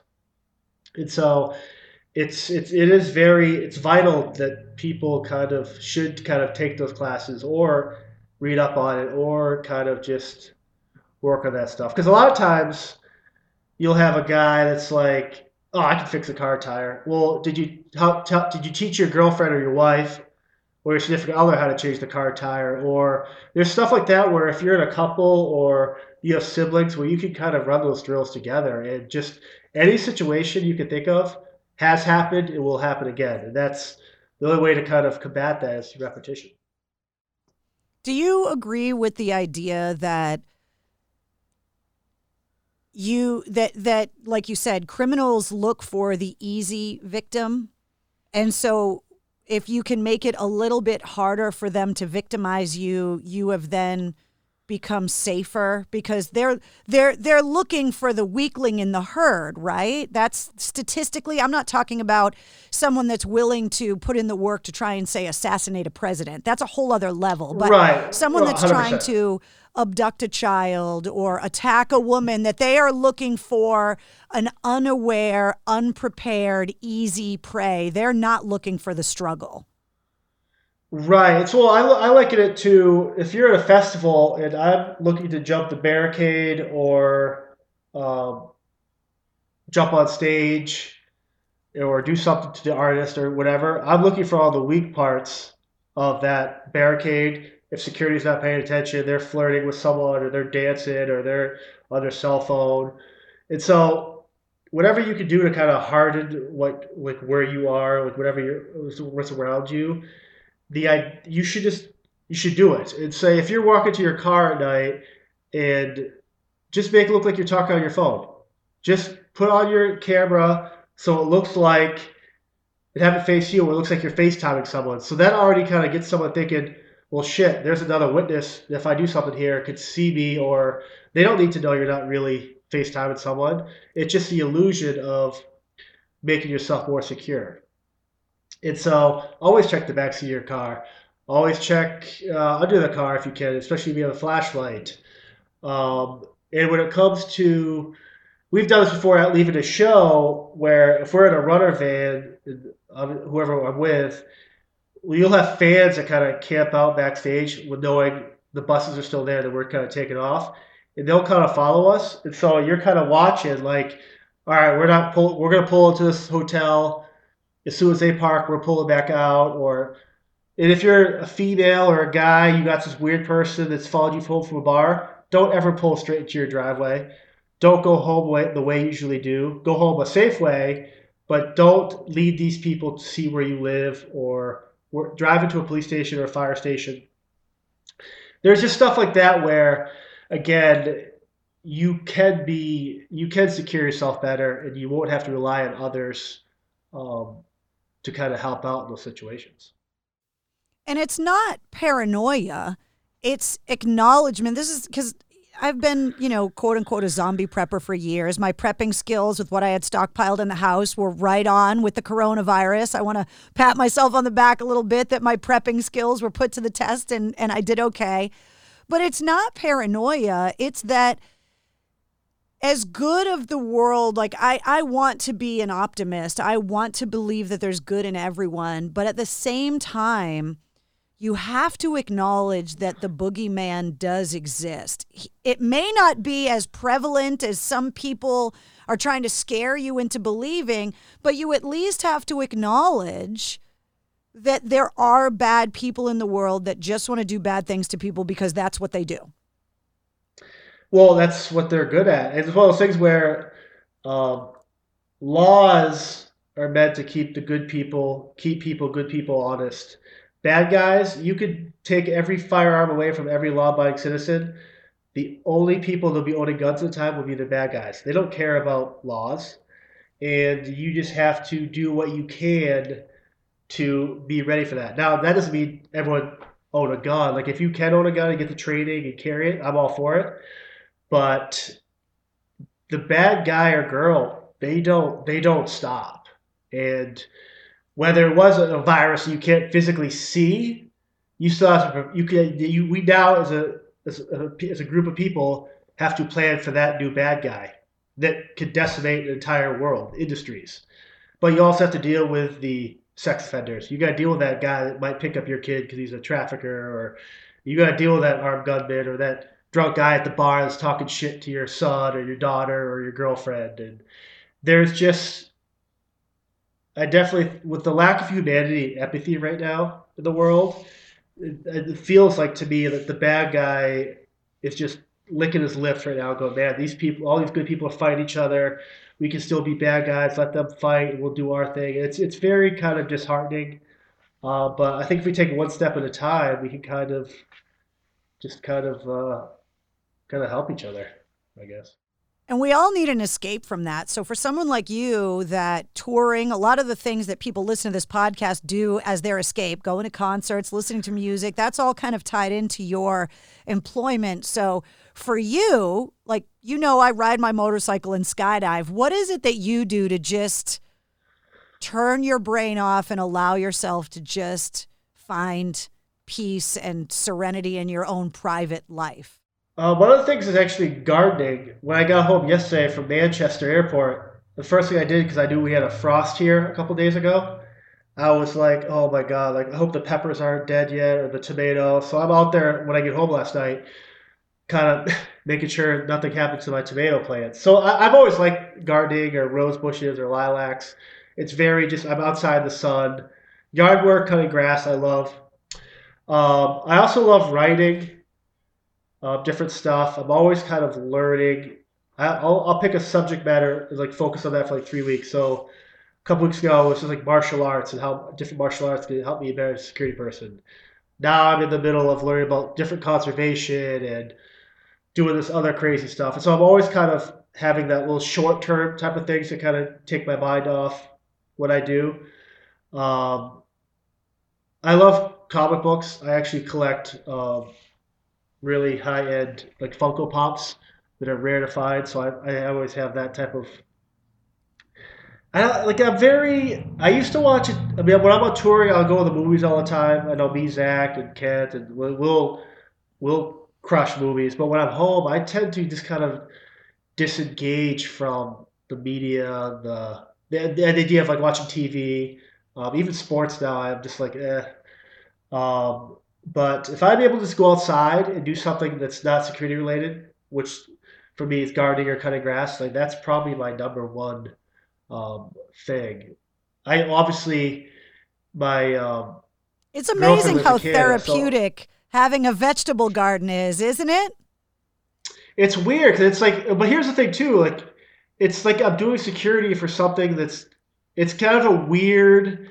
I feel like I'm protecting these vegetables and plants where like I take care of them like I don't have kids, but I'm like so I got a bunch of blueberry bushes this year and raspberry and um, blackberry bushes that I'm pruning whenever I can. I'm always making sure they got the manure, the fertilizer, the right nitrate levels in the soil. And so for me, it's like now I think about it, like I'm doing like this weird mental thing where I'm like doing security for these plants.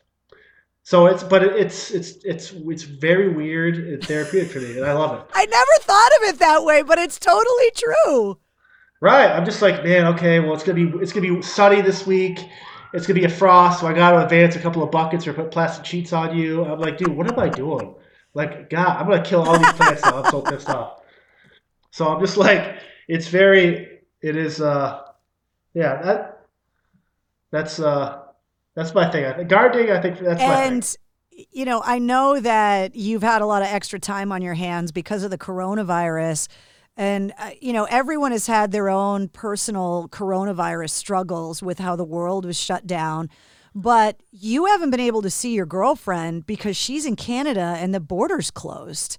And this is kind of a new thing for Americans to deal with is not being able to freely move about the world the way that we are used to doing. You get a passport, you can go wherever you want.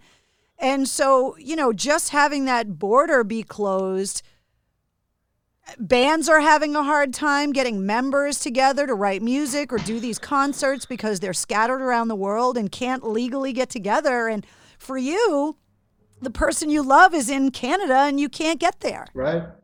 Yeah, it's one of those things where when it first happened, like, well, what's because I last time I've seen her was in uh, February, and it's one of those things where like, well, if I'm always touring, like we make it, it's one of those things where she's traveling with gymnastics all over the world. I'm doing my thing.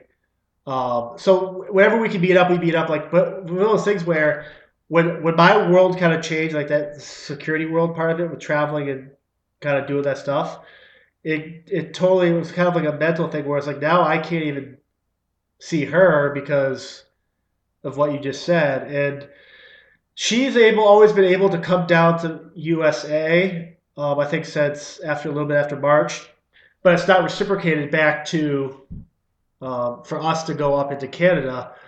Um, but the problem is she can't come down here because you still have to quarantine for the 14 days. She still has to work. So if you we if she has four or five days off, not doing anything, for me mentally, I'm just like, man, this is this is so dumb because I can't spend those four or five days with her when I could have. But if I went up there, I would have to get a work visa, which is doable. But again, I can't quarantine, and now I'm back down here working, which is a great problem to have.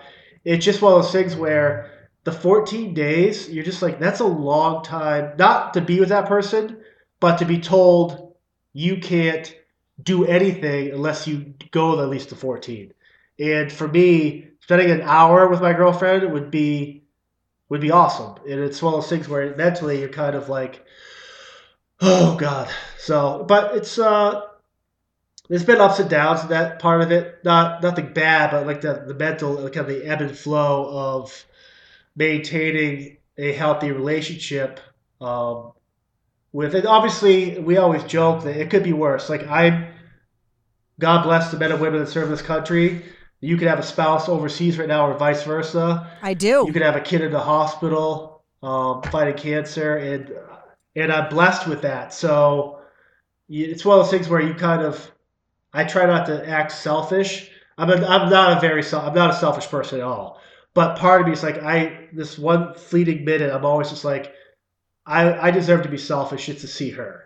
But again, it could be worse, and you have to deal with something crazy right now through a pandemic that uh, I have no idea how you're doing it, but I know you're strong and it's badass that you're doing it's, that. It's it's given me a totally different perspective on the spouses of the people that I was embedded with overseas, in in how difficult it is and and all of the veterans and military members that I know they always talk about how it is harder because life at home for the spouse doesn't stop it's just that you lose that other person that can be there to help and so it really does. I mean, I don't know how people do it with small kids or, um, you know, being a single parent. And I have the utmost respect for military oh. spouses oh. that have been able to endure deployment after deployment and to be able to maintain a ah. career and a home and children because, you know, like my husband's going to be gone for a year.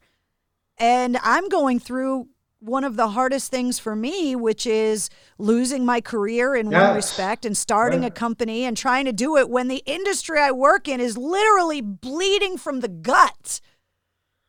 And yet, you know what? There's way more people that have it worse than me. And so I'm not throwing a pity party for myself, just like the way you're not. It's like we just have right. to go to work and figure it out.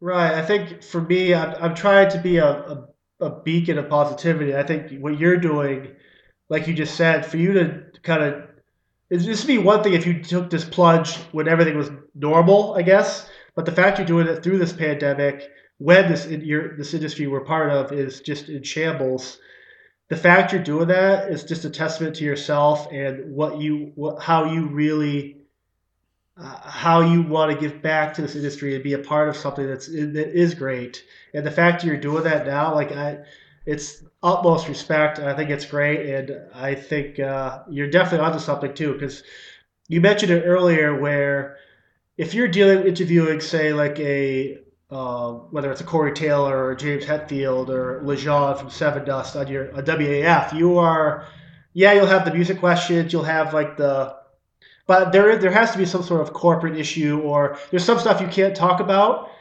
that now that you're your own brand, you can kind of ask the questions you might not be able to ask before. And not necessarily to those guys, but some crew people like myself or veterans or people that have a unique voice that weren't getting heard. You're able now to provide that for them. That's great. It's been really interesting. And it's not so much that it was a subject matter restriction, but it was always a time restriction.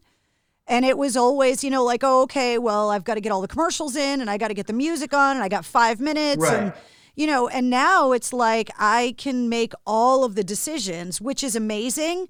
But it's like you get all the credit if it works and all the blame if it doesn't. And you're really kind of laying yourself out there going, well, if it sucks, I can't blame anyone else but me. But if it's great, then I get to take all the credit. So it's a gamble. It's like you're betting on yourself at the roulette table and it's it's weird making all the decisions when there used to be a team of people brainstorming how things used to go. One of those things where I think myself, I'm kind of fueled by defract detractors or haters, where it's kind of like I'm never going to stop being myself or who I represent. So it's one of those things where I think, like you, there's there was initially that fear of putting yourself out there to more people outside that the people in the industry were not part of, and I kind of I, I do think we have a unique voice, especially again what you're doing. Like it's so important that you are able to kind of fuel yourself from people that might not like, oh, who Mistress Carrie, who does she think she is? You know what? Here's the middle finger to you. I'm going to do what I want to do on my terms. I'm doing a kick-ass job with it, and so that's uh, that's again, that's the haters. I, I'm always fueled by them, and um, I'm not going to stop anytime soon. One of the things that I've really recognized throughout my life, personally, professionally, whatever, and I've become way more in tune with it as I get older, is recognizing the happy accident. Um, Cocktails in the War Room turned out to be this happy accident on my Facebook page in the middle of the pandemic. Before I even had a studio, I had my cell phone. And but looking back at my career, one of the happy accidents um, was Shinedown back in 2004 playing Simple Man. And it happened so long ago. And it was really this kind of off the cuff, spur of the moment accident that changed, in a lot of ways, the trajectory of the band. And to bring it full circle back around to you all these years later, the band is co headlining with Godsmack at the Xfinity Center. And at the time, I knew it was special. But having the radio station be gone now and being able to look at the connections that I made and moments in my career, you were part of one of the biggest moments in that the guys in Shinedown wanted to commemorate that happy accident 14 or 16 years previously on my show. And you were one of the guys that facilitated the surprise of getting the guys to play Simple Man for me at the Xfinity Center, which made me cry in front of 26,000 people. But can you just talk about how that happened from your perspective in the band? Because I had no freaking idea, and you guys surprised the shit out of me. And I want you to know that that moment is one of the moments in my career that I will hold the most dear. You helped to make this incredible memory for me and something that means so much to me that I'm just so grateful for. It's that day was great because obviously uh, the Brent, Zach, uh, Eric, and Barry think the world of you. Obviously, you're a vital part of their um, career, especially this market and just in general. And we had just done our VIP, I believe. We had a radio meet and greet that um, Lou Rizzo was helping facilitate. We, you were there. You had got, I think, a sticker or something to be backstage for the Godsmack camp. Well, Brent saw that. I was like, John, you give her a laminate? Now, again, I already assumed you would have a like because you're you're at that level, and uh, so you guys you guys were talking, and then we're about an hour out. Um, like, "Hey, for this part of the set," and I already I I back my mind. I'm like, "This is gonna be the night they're gonna do this," um, because I do I do that moment. Obviously, growing up listening to WAAF, I knew how important that for them and yourself. You say, "Hey, just make sure you can you have eyes on." Uh, Carrie, make sure she's by you for Simple Man um, we're gonna do something. We're gonna bring her on the on the deck for me and Zach. And so I go, yeah, Brent, I'm totally into it. Let me just kind of figure this out because I have to I have to physically walk you guys up there. I can't really leave the deck. And so I was trying back. He's like, well, you'll figure it out. I'm like, okay, awesome.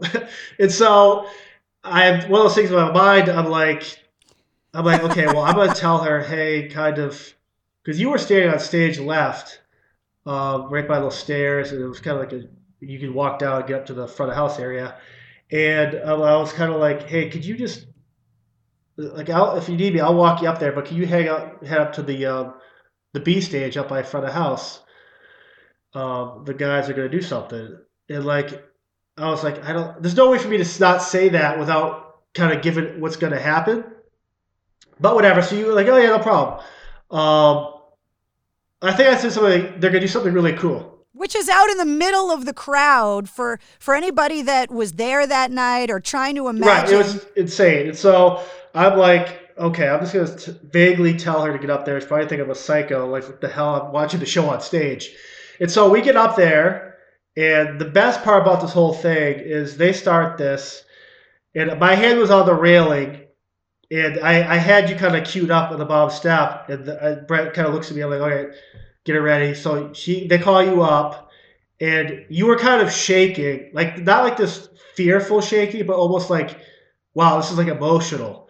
Well, I'm like, I, I mean, I'm not emotional like that sense. Where I'm like, man, this is so cool for her and these guys to be in this town, this city, kind of. But as you're walking up the step, the part that I I started dying laughing. You dropped your cell phone, and it made like this thud, where it sounded like it literally fell like 20 feet from the air and landed on like hard wood. And I grabbed the phone, I hand it to you, and then Zach looks at me and starts laughing. Um, and then they do the spiel where they talk about um, Simple Man and how you had a part of that, their history, and uh, it was for me. It's it's really cool to see these guys specifically kind of give back to people that had an impact on their life, and that that I agree with you. That's for me. That's probably a top ten, like honest, truthful reaction from someone that uh, had a meaningful impact on these guys it was so overwhelming for me and not knowing it was going to happen. And I have this giant iPhone because I'm always recording into it and taking photos, and it was in my pocket, and I'm fumbling, and it fell, and it was so loud. And I was like, I don't even care. And then in the back of my head, I'm going, what if somebody gets my phone? All the guys' phone numbers are in there. And then you turn around and hand it to me. And I just remember looking out at the crowd and feeling the energy of the people singing back to the band. And I, I had already started crying before they even pulled me up on the stage because for me, I'm just so proud of them and to see where they've gone as a band and how successful they've become and what they've earned through being good people, treating people right, just writing amazing music, putting on great shows. Like they're just one of those bands that deserves to be at the level they're at because they've worked hard to get there, but they've also done right by people to get there as well. So I was already crying. And then when they brought me up there, I was like, what do you mean come up there? And I just remember like all I could see was people's cell phones looking back at me. And I was like, oh my God, I hope everybody gets this on video. And then I'm like, this is all what's going through my crazy brain. And then I'm like, oh my God, I'm crying in front of everyone. Like they're all watching me sob like an idiot right now. And then when it was over, I thought I was just going to stay back there. And Zach was like, no, come with us. And then Brent grabbed me. And I remember running through the crowd in the dark, chasing you. And I just, I think it was Zach that I looked at and I said, Is this what it's like to be you every day? This is really cool. And he just started laughing. And I just remember that moment as being like, that's as close as I'm going to get to being a rock star. And it was pretty badass. And you helped facilitate it. So thank you very much. I remember after the show, everyone had, everyone had like who was back there had different videos. It was just kind of cool for like a couple of days. Like you were all over like social media from like different people sharing stories on Facebook or whatever about you being up there for that. It was, it was really cool and uh, something that uh, I was honored to be a part of.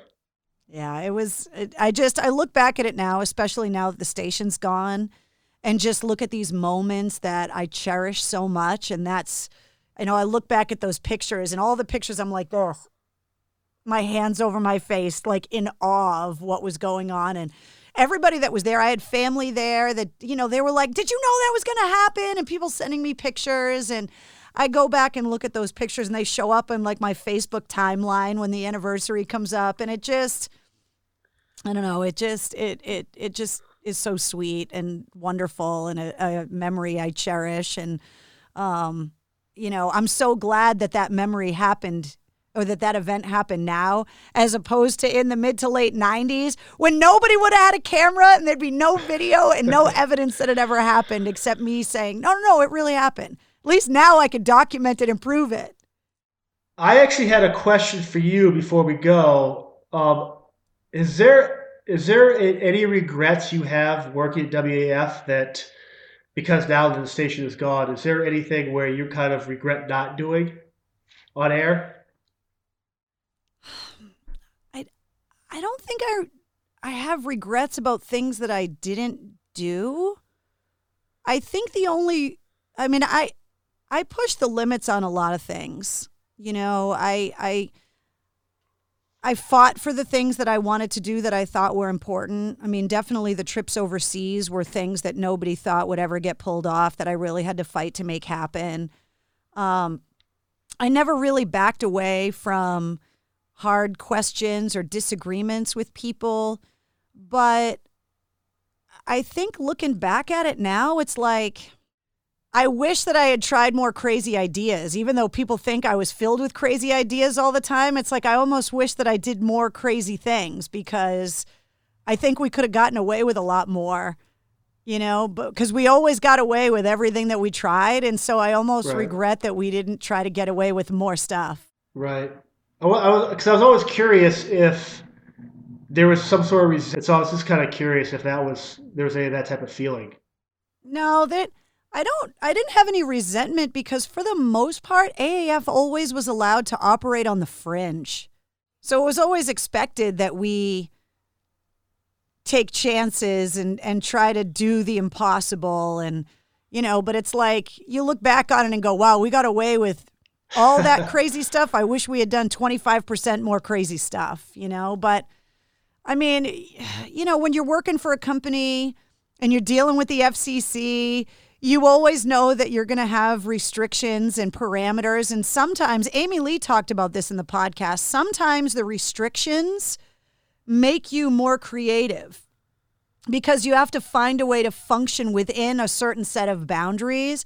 And that was always how WAAF functioned and how I looked at things was all right, if you're giving me a set of really strict parameters and rules, then I'm going to do everything I can to maximize every square inch of that area that you're giving me to operate. And then I'm going to put my toe over the line just enough where you're not going to stop what we're doing, but we're definitely not going to be comfortable in that restricted area. And that creativity of having to function with all of those restrictions a lot of time made it fun.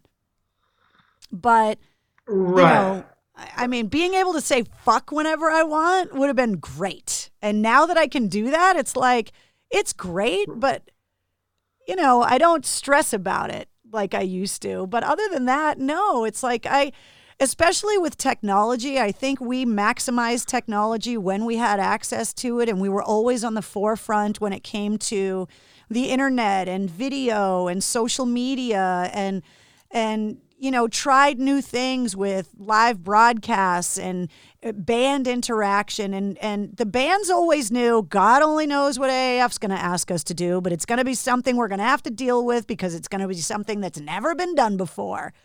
And I love the fact that that's what we were kind of famous for. So I just hope that moving forward with this new endeavor that I can continue to do that. It's just that the restrictions are different now now there are financial restrictions and and spatial restrictions because I can't be in the same room with people anymore. Right. Very fascinating. No, I uh, I wish you all the success and whatever I can do to help get your uh, stuff out there. I'm totally behind it.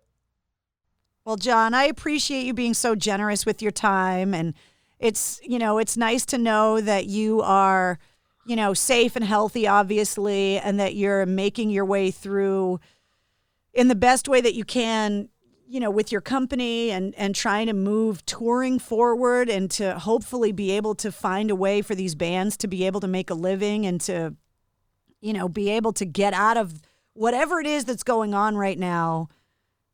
You know we all need to move forward because the industry that we're all a part of um, is really important and is that stress relief for a lot of people and is that escape? And we all really depend on each other and the artists are the ones that we always turn to in times of celebration and in times of struggle. So we need the artists now more than ever. No, I uh, I agree, and thank you for doing your part to uh, kind of help facilitate that.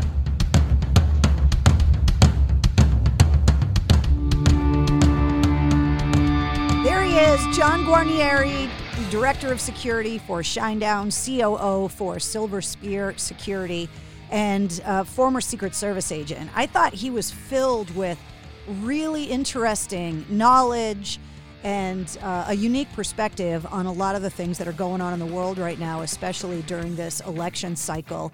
And also, kind of a backstage, behind the scenes look at how the artists that we all know and love are protected while they are out on the road. And hopefully, they will be able to return to the road quickly. You can check out the description in this podcast to get the custom playlist and links to John's Instagram and security company. And also, there are links to all of my socials. You can find me on Instagram and Facebook at Mistress Carrie WAAF. Don't forget Cocktails in the War Room every Tuesday night at 8:30 p.m. Boston time. Plus at Mistress Carrie on Twitter and YouTube and Cameo. And to get yourself a Mistress Carrie backstage pass, go to patreon.com slash Mistress. Thank you so much for checking out the podcast. If you don't mind giving it a five-star review and maybe leaving a comment. And don't forget to click subscribe so you never miss an episode of the Mistress Carrie podcast. It's NFL draft season, and that means it's time to start thinking about fantasy football. FantasyPoints.com features industry leading experts and prognosticators using proprietary hand charted data to help you score more fantasy points. FantasyPoints.com is the place to go for whatever kind of fantasy football you play. Whether you play fantasy football, daily fantasy sports, or do a little bit of everything, Fantasy Points has the meticulously researched content to guide you to victory. And why wait for the fall? Fantasy Points also covers the new spring football league, the UFL. Join the guru, John Hansen, Scott Barrett, Joe Dolan, and other massive names in the fantasy football universe with an exclusive offer. Use code Pantheon for 15% off any fantasy points package, including the all in package, with access to every article, tool, and data nugget that Fantasy Points has to offer. That's fantasypoints.com and code Pantheon for 15% off at Fantasy Points. Fantasypoints.com Code Pantheon. Score more fantasy points.